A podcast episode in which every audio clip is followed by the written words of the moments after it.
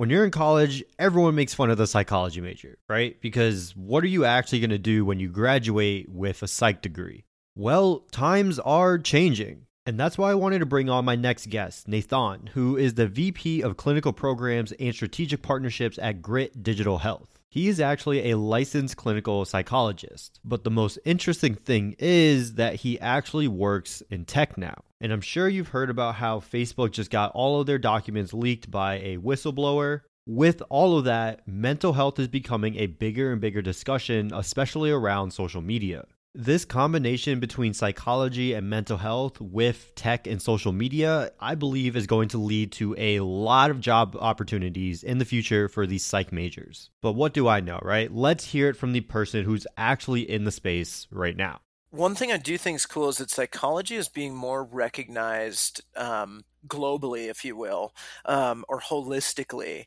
than it has been in the past. Because I agree, you graduate with a psychology degree. What can you really do with that degree the day after you graduate? It's pretty limited. But um, what folks are really realizing is that well-being does matter. It contributes to productivity. It contributes to you know where I want to work, how well I do my job, and all those things. So I think psychology's prominence is actually getting more elevated, which I'm really excited about. Um, but going back to the intersection of sort of behavioral health is the term I'll use instead of psychology and technology. Um, I'm going to zoom out just a little and tell you how I got here. Um, so, I was a clinician. I worked in, in college. Psych 101 was the first class I took. Professor walked in and said, Welcome to Psych 101, the course that changed my life. And that couldn't be more true for me. That professor, Dr. Laura Basili, married my wife and I. She still comes visits every year. She's amazing. Um, but in college, I started taking some classes, found a passion for psychology, worked at a therapeutic boarding school for adolescents with um, severe anxiety, depression, suicidality, and substance use. And that's what said, you know what, I want to be a therapist. I'm going to go get my doctorate. So I went and did that. And in working as a clinician for a number of years, what got me, quite frankly, pretty frustrated was a lot of the cracks in our systems of care. And what I mean by that is when we look at the data, 50% of people who die by suicide have never seen a therapist. 50% of students who drop out of college due to a behavioral health condition have never seen a therapist.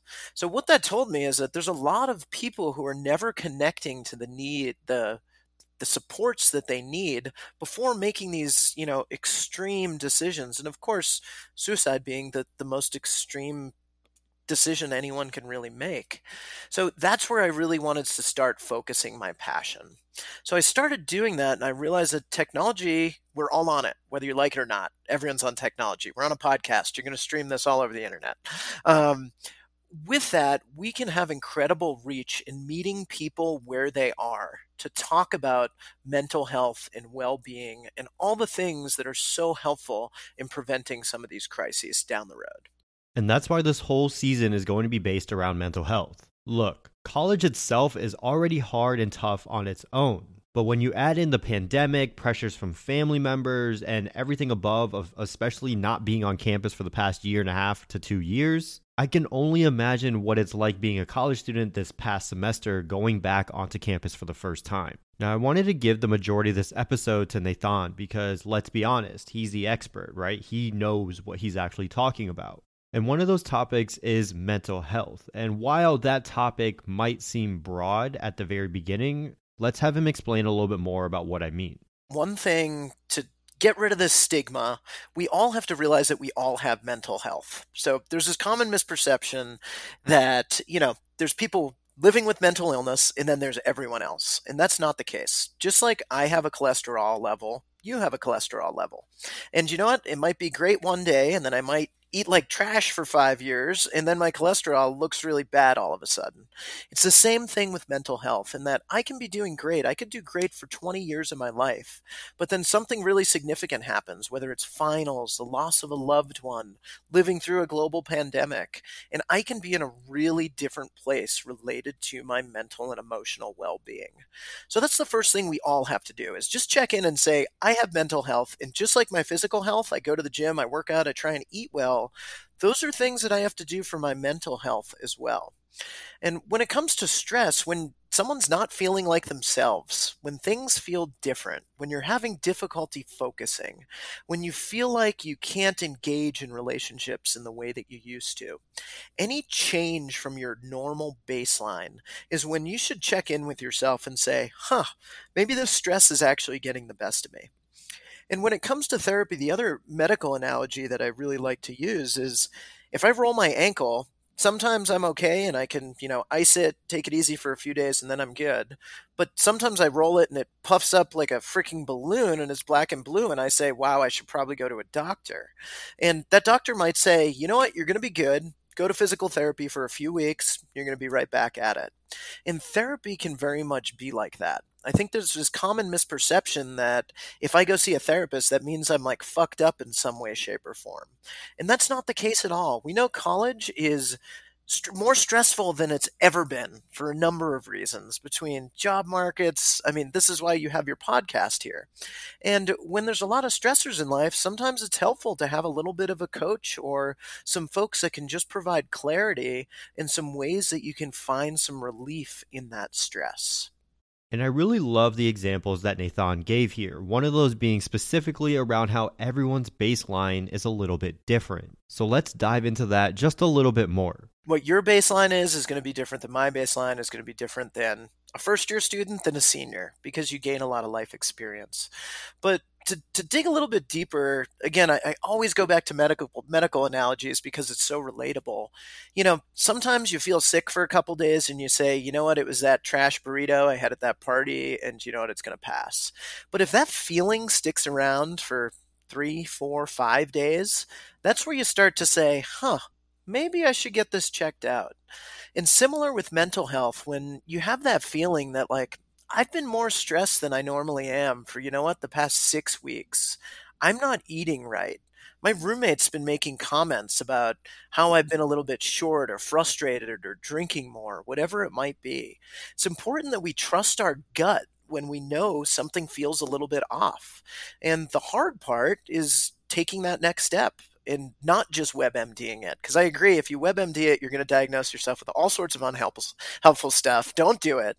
But start by talking to a friend. It is impossible that you are the only person that have ever experienced that.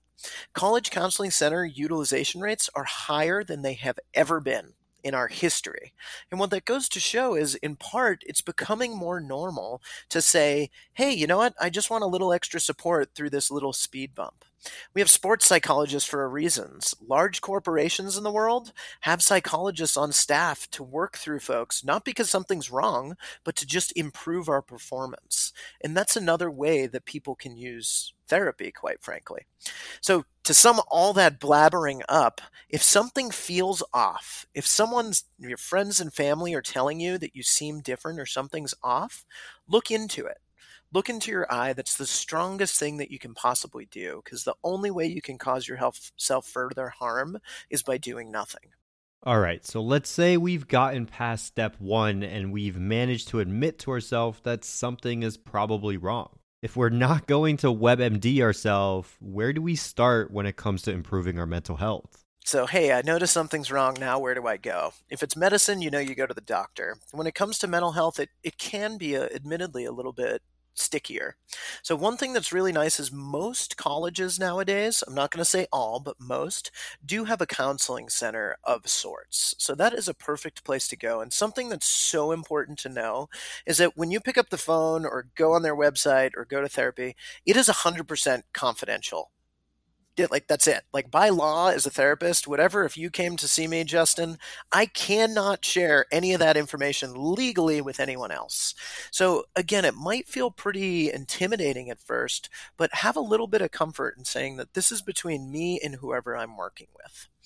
So that's one place to go, but also not everyone's ready to just reach out to a clinician. Just like with um, a physical ailment, a lot of times we WebMD ourselves. So what's very important is making sure that when, if and when you do decide to Google, you go to a credible source. So WebMD is not bad. American Psychological Association has some great resources, as does Mental Health America. Um, I think it's mentalhealthamerica.org or something like that. But they have a wealth of free confidential assessments that you can take just to see like, is this stress or is this anxiety? Am I just sad or maybe am I feeling depression? I had something really traumatic happen. Is this a normal response or might I be experiencing symptoms of post traumatic stress? But then also a number, number of campuses, and this is the line of work I'm in, we're providing evidence based tools and resources that are confidential for students to connect with to learn more about their mental health, but also to learn about how to cope with a stressful interview how to budget my finances, very much like you are with um, this very podcast. So, looking for those tools, we're now at 170 campuses across the country, so we're increasing that footprint going to your counseling center website or wellness webpage can be a great place to start because universities really vet their resources to make sure that what they're providing to you as students are indeed legit. Way better than going to Google and seeing what you get. Look, Here's the thing you're already paying thousands, if not tens of thousands of dollars to go to whatever university or college that you're attending right now. Chances are that school has some sort of therapist or mental health facility on campus. In the real world, a session with a therapist could cost hundreds of dollars, but on campus, it's free for you. So you might as well be using that service because you're technically paying for it with your tuition, but you might as well use it before you have to go out and actually pay for that once you graduate. And this is something to keep in mind when you're going into those meetings. So, when it comes to physical therapy, again, going back to I break my tibia, you know, the big bone in my leg, I get a cast on, I get that cast off. I have to do, you know, three, four months of physical therapy before I'm where I want to be.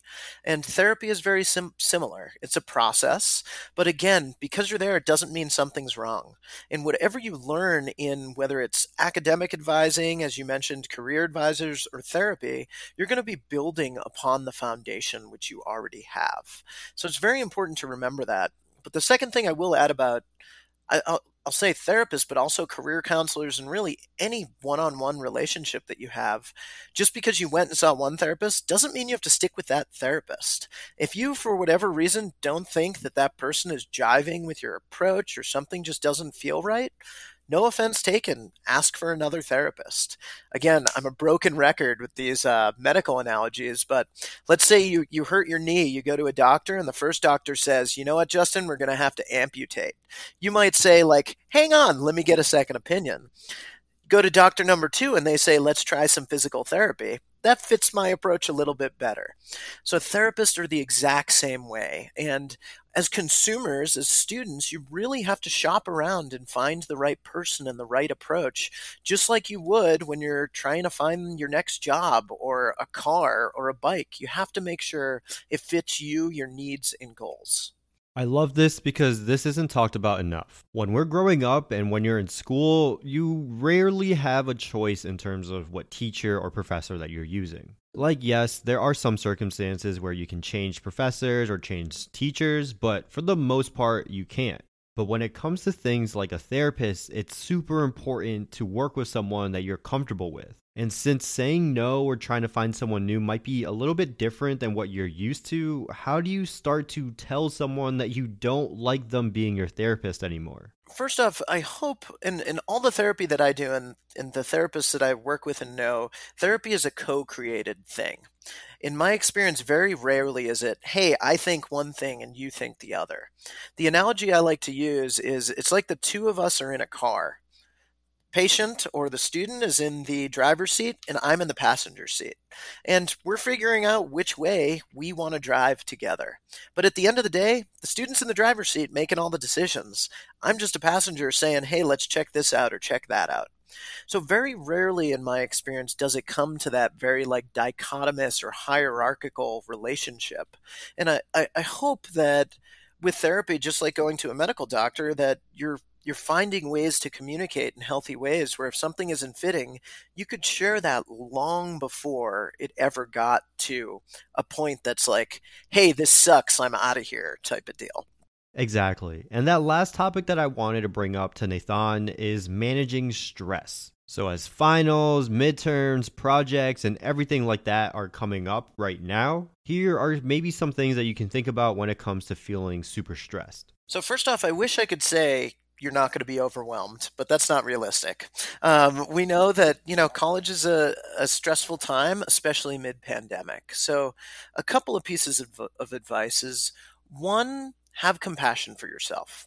In that, you know, we've all been had limited social interaction for you know 18 months now and we're going to be thrown back into campuses with you know hundreds thousands or maybe tens of thousands on big campuses students. Think of running a marathon. If you were a marathon runner and you took 18 months off and just tried to go run a marathon my guess is you're probably not going to do all that great so have that compassion of saying like hey this probably isn't going to be 100% smooth sailing. There's going to be some hiccups. And when those hiccups come, just take a step back and say, you know what? I'm doing my best. But secondly, something that's super important and I've found goes out the window by mistake in the in both my college experience as well as a lot of students I've worked with is when things get stressful, we accidentally let the things that make us happy drop off our to do list. Whether that's working out, whether it's reading, whatever it might be. And in times of uncertainty or in times of stress, our self care needs to go up not down. And I'm not talking self care like cucumbers on your eyes, eye mask, and all that stuff. I'm just talking anything that makes you hunker down and feel in the present moment because our brains can very quickly go on overdrive. And for me, when I play soccer and I'm riding a bike, that's when my mind is very much free and clear. And the physiological impacts that has on both our mental and physical health are really pretty astonishing. So if you're not doing those things, and again, it doesn't have to be being active, it can be reading a book, cooking a meal, spending time with friends, going for a quick walk. Whatever it is that can draw you into the present is going to help you manage your stress exponentially. So turn that volume dial up. As we're recording for these episodes, I'm truly in love with the topics that we've covered this season. Being completely honest here, mental health, as you've heard in previous episodes, was never talked about in my home. So while I did feel a lot of the things that we've covered in the past, I never really had a name or even recognized that I was even going through something that impacted my mental health. So truly, these episodes have been sort of like mini therapy sessions for me but I also really hope that they've helped you out in understanding that you're not alone if you are feeling anything that we've talked about previously. I want to thank Nathan for coming on because he is a licensed clinical psychologist. So a lot of the pieces of advice that he shared comes from backed up research. We've got a few more weeks in the season and I can't wait to share with all of you the topics that we're going to be covering. So make sure to subscribe to the show to stay up to date with all of those topics. And for all of you still listening all the way to the end, I've got a secret surprise just for you. Declassified just opened up a job board, and you can see all the jobs and internships that we've got listed in the show notes below. Right now, we're just focused on the product, computer science, and business world of internships and jobs, but if you've got another subject or industry that you want us to hit, shoot us an email at justin at getyourgrindup.com. We've got over 60 positions listed on there right now, and the craziest part about it is that there are some jobs and positions on there that aren't even featured on places like LinkedIn, Indeed, and Monster. And well, that's about it. I'm out.